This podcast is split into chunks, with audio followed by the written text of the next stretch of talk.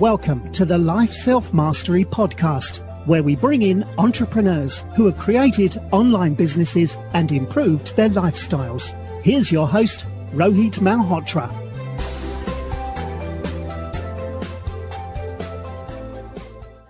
Hi everyone, this is Rohit from Life Self Mastery, and today I'm excited to have Siqi Mou, who's a former uh, Bloomberg anchor uh, who's done an MBA from Stanford University Graduate School of Business and uh, done an MPA from Harvard Kennedy School of Government. Uh, Siqi was awarded Forbes 30 under 30 in 2019, uh, and she was Inc. Magazine's 30 Rising Stars under 30 in 2018. Welcome to the show, Siqi.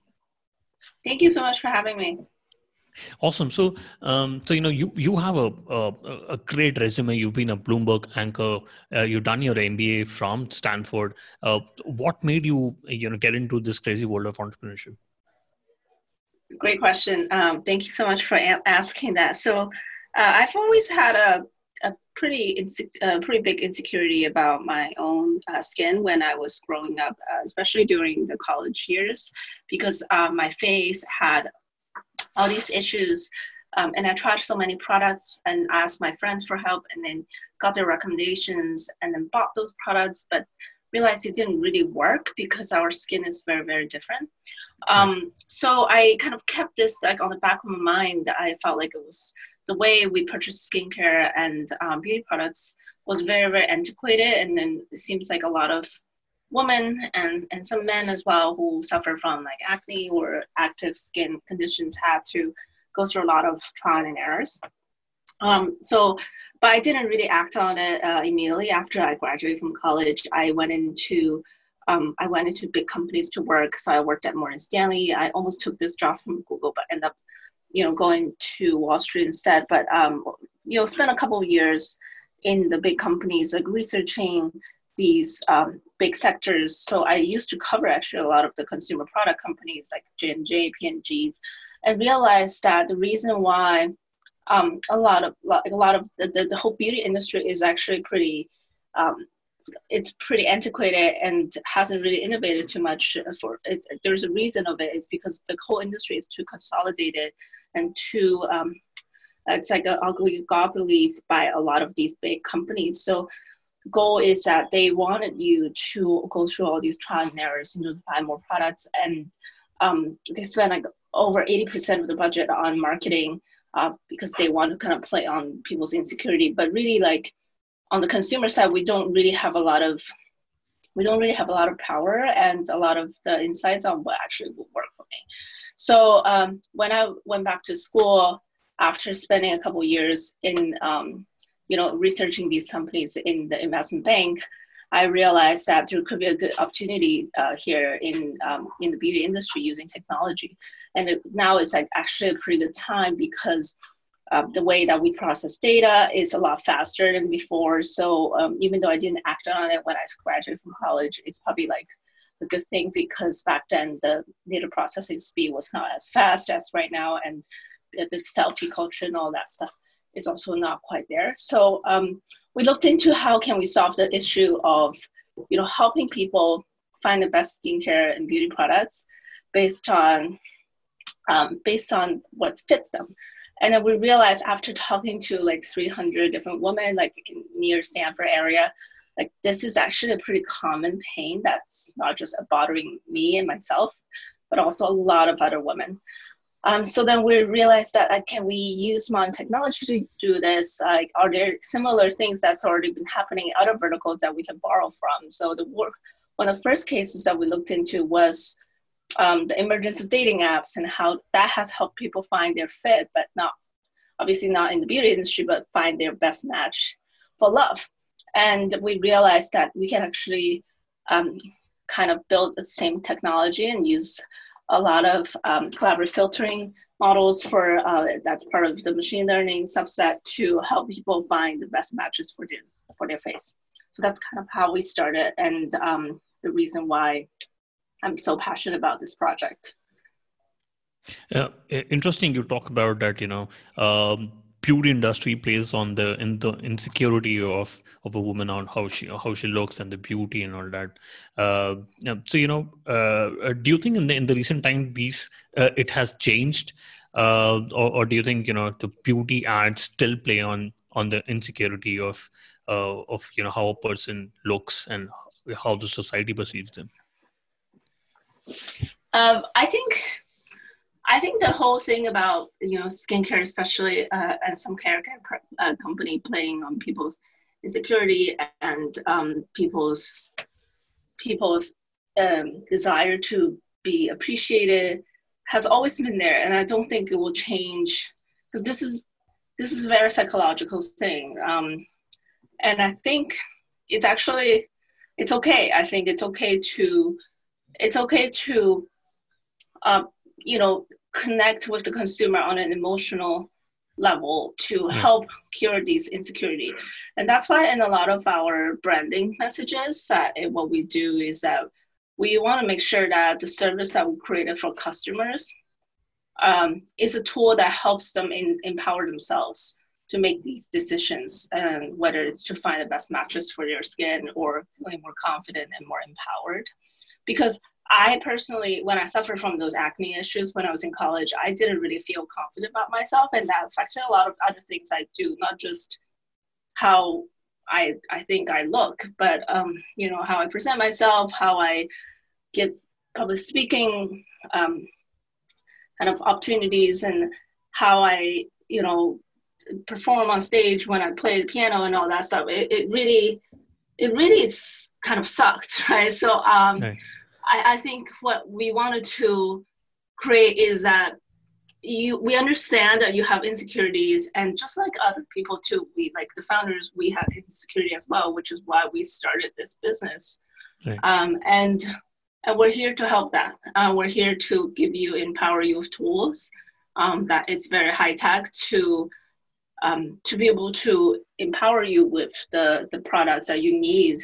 Instead of having you going through so many different products and wasted all those money and time, but found out that it didn't work so that you could feel less insecure and more confident. Makes sense. And uh, you know, um, Hello Ava is uh, you know claims to be an AI powered smart platform uh, which provides a recommendation, uh, skincare product recommendation. So, um, so how do, how how do you use um, you know AI to to recommend uh, you know others? Do you, do you put up a quiz which gets you to understand what is what are the skin requirements? Yeah. So there are a couple of places that we use. Um, uh, machine learning to help people um, you know find the best find make the right decision. So the first part is we use quiz and also uh, photos to understand what what is your skin needs instead of someone else's skin needs. So that gives us initial assessment of uh, what are some of the products that could work for you. Um, and then we um, send these recommendations to a, rec- a, a, skin advisor who is a real human. Um, so the skin advisor is usually a dermatologist or licensed esthetician and they actually have a lot of skincare knowledge that could correct uh, correct the recommendations um, by the computer if they want to and modify and override those recommendations. So that part we use supervised learning um, to basically make sure the recommendation we're finalizing and sending to the end consumers are uh, double checked and validated by human. Um, and then the third part is how we collect feedback and then use that as a as an active loop to refine these recommendations over time. So around two weeks after we um, after we get the uh, after you get the products, you uh, we usually send you a pretty simple and fun uh, feedback form that uh, that allows the customers to be able to input like how they're liking it um, so these feedbacks are actually really, really important for us to refine the technology like over time and make sure the machine can learn from these uh, customers' uh, feedback and customers' uh, real-time information. Um, and then that helps that helps people that helps two things. One is that helps us recommend things better to the same customer um, in the future because the more feedback we have, obviously, the more data points we have about her or him. Uh, and then the second thing it helps is that, which is more important, is that um, other people who have shared similar kind of data points, whether it's based on the photo data points or the quiz data points, could also benefit from uh, this person's feedback because they the rec- the recommendation system has identified these two customers are very very similar. So person A's uh, feedback will help person B basically get better recommendations in the future. So that's um, part of the whole uh, content-based filtering uh, theory. So we use that to basically use the community's crowdsourced feedback to help other peoples in the community. Interesting. And, uh, you know, you, you've got more than 80, 80 brands on your, on your platform. So uh, do you do you stock uh, or the inventory of all these brands? And and what are the you know different revenue models do you have uh, currently on your platform?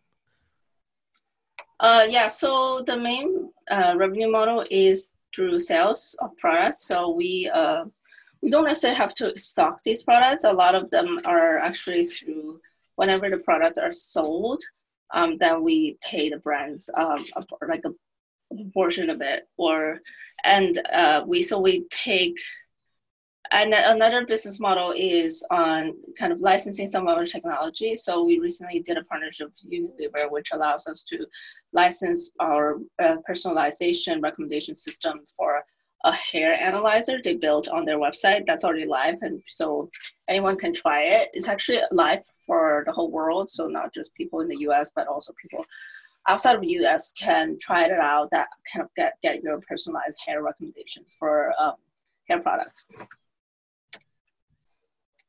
It. And uh, uh, you know, you you also managed to have uh, you know partnerships with with Unilever and and, and other companies. Uh, and uh, interestingly, you uh, looks like you know more than thirty percent of the users are coming back to to repurchase the the, the you know the product. So how's it that you know the the repurchase percentage is is much higher than what is there in the e-commerce world, which is uh, you know say less than ten percent? Uh, yeah, no, that's uh, very kind of you. But uh, the main thing I think what we're trying to build into product is make sure that this is not a one-time thing. Uh, mm-hmm. We're not here to help you out and then and then you get it and then you go away and go somewhere else, right? So uh, what we're trying to build with the customer is a recurring relationship and and truly skincare is not a it's not a one-time thing. It actually is it's a constantly evolving business, right? Like my skin could change from season to season, uh, and also from age. Like you know, I uh, we we have a lot of customers, for example, when they got on the platform, they're um, they're single or they're just married, and then a year later they have a baby coming up, so they have to change a lot of their skincare uh, regimen because of the hormone change and pregnancy and all those needs. So that was really interesting, and we want to make sure that um, the the the relationship we build with the customer is long lasting, but also it's a trackable experience. So the whole point of us collecting these feedback is because we can reflect it back to the customer so they know whether their skin is already doing better or not. And that helps them uh, help us helps us give them more recommendations over time uh, and also helps them to build a more trusting relationship with us. And I think once that's there, um, the trust was built, then obviously uh, commerce and purchasing behavior comes secondhand. Uh, also, another thing that we we do uh, we do try to incentivize our customers for is we give them a little bit refill discount. So if they refill it through the platform, they get a slight discount, so they have a high, even more incentive to do so. But it's, but it has really, it has really. I think the main thing is still the relationship that's trackable and long lasting. Got it. And um, do you have other competitors in in this segment? I'm I'm sure that there are a lot of uh, companies who are trying to trying to uh, target this, but um, but uh, uh but you know, I think SoftBank had recently invested into into a company called, if I'm not uh, wrong, it's called Brandless. But uh, how how how how would you you know? Uh, uh so the Brandless? question is, yeah. Oh yeah, I know Brandless. Uh, we actually share one or two investors together. I think one of them is called Gingerbread, which is part of the spin out from um, uh, from George Roberts' uh, family office, who is the founder of KKR Um, Brandless, I think it's pretty different from what we do. Brandless, they make product that is at a fraction of the cost, and okay. the whole point of and their whole brand is brandless, right? So so right. that this way, you're not purchasing. You're not like their their message is that the customers you don't have to spend money on paying for branding, but rather the quality of goods that's inside of the package. So, um, and they have a, a, pretty big suite of products. Uh, I think essentially what Brandless has built, which is very impressive, is a is a brand company. It is make it's a manufacturing company, right? It's um they make products and then they sell the products. What we do is drastically different. We are a tool. We're e we're a platform. We don't make any products. So we are just um, curating other people's products, and then we take a commission out of the sales. And, but do you have uh, any other competitor in this space uh, who using AI to uh, to solve other uh, skin needs? Yeah, we have. Um, there's some. There are a few like similar companies. I I I think it's not like direct direct competitors. There's companies that basically use AI to um, to make a product that's personalized to you, that's based in San Francisco, who basically could uh, personalize a product, but they sell you the product that they make as well. Uh, whereas we are more like a brand agnostic platform. And there are other companies uh, based in New York that basically use um, personalization quiz to help you find the best perfume and scent. Um, so those are all kind of playing the same similar um, sim- similar field. Yeah. Okay, and um, uh, I, I, was wondering, you know, what were the customer acquisition channels you were using to, you know, get your first thousand users, or, uh, uh, or uh, you know, uh, initially when you were started out, what were the yeah. you know channels you had used? So the first thousand users, we got it all from organic. Actually, we didn't. We actually didn't do any paid ads until end of last year, okay. um, and so the I would say most of them are actually beta users and their uh, network of friends. So a lot of my friends from business school obviously tested out the service before we even launched. So these these were like my really close friend. Obviously, they would be really supportive and they told their friends about it. So that kind of extension of network um, expanded. Um, so those are kind of a main source of our first few customers. Um, also, we are pretty lucky. We got featured pretty early on to be one of the 18 companies um, in 2017 to launch at TechCrunch. So we went on stage and we gave a whole presentation that's similar to uh, what you watched in the TV show Silicon Valley. And um, that got us a huge amount of press actually um, from you know big like Cosmopolitan, Yale E type, but also from like TechCrunch, uh, Forbes um, type of a fast company type of press. So I think a lot of people saw it on the press and they're like, oh, this is cool, it's something new, and they want to try it. So most of those uh, early users came from those channels. Interesting. And uh, uh, and is it only on the website or do you also have an app where people can can use the the product and uh, uh yeah i mean how, how do you how do you get the website and app downloads uh, right now we don't have an app but it's a mobile mobile web app yeah.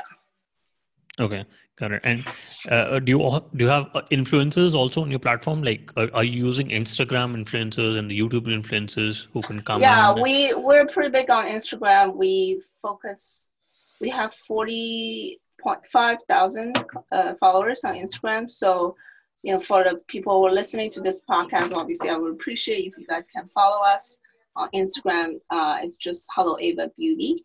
Hello Ava, A-V-A Beauty.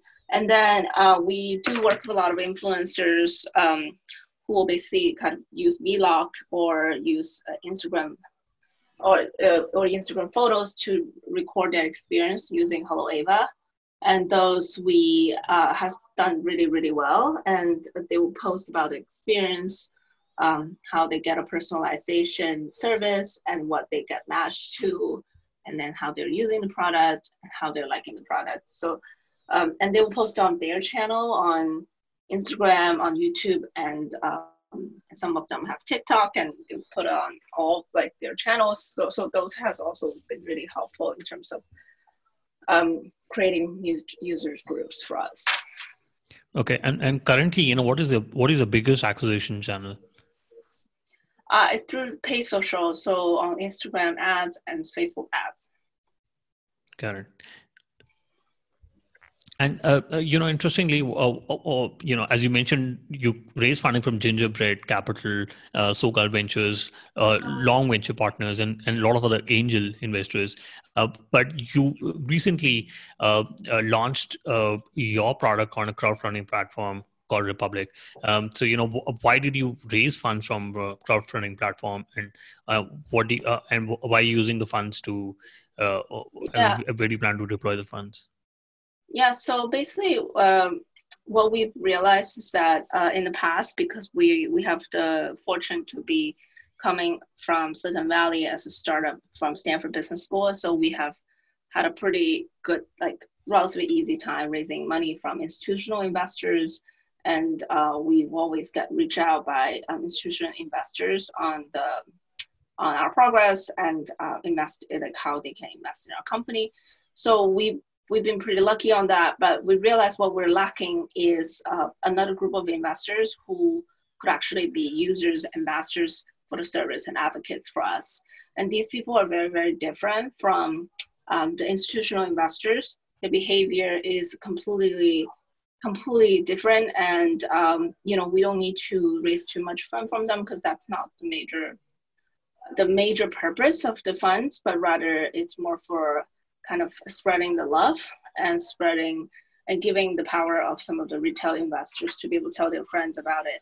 So we um, that's why when um, one of our actual institutional investors told us about this, we were originally actually a little hesitant because um, I didn't really want to do crowdfunding. I told them that we have no trouble raising money. Why do I need to do crowdfunding?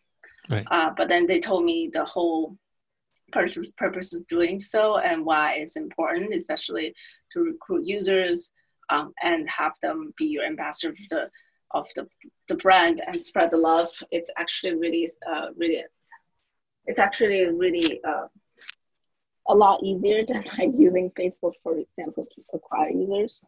So that we uh, we we decided to try it, and obviously we are trying to limit the amount a little bit so that we don't we can cap the amount at, uh, at a certain level so that it doesn't become like too diluted with uh, too many uh, retail investors.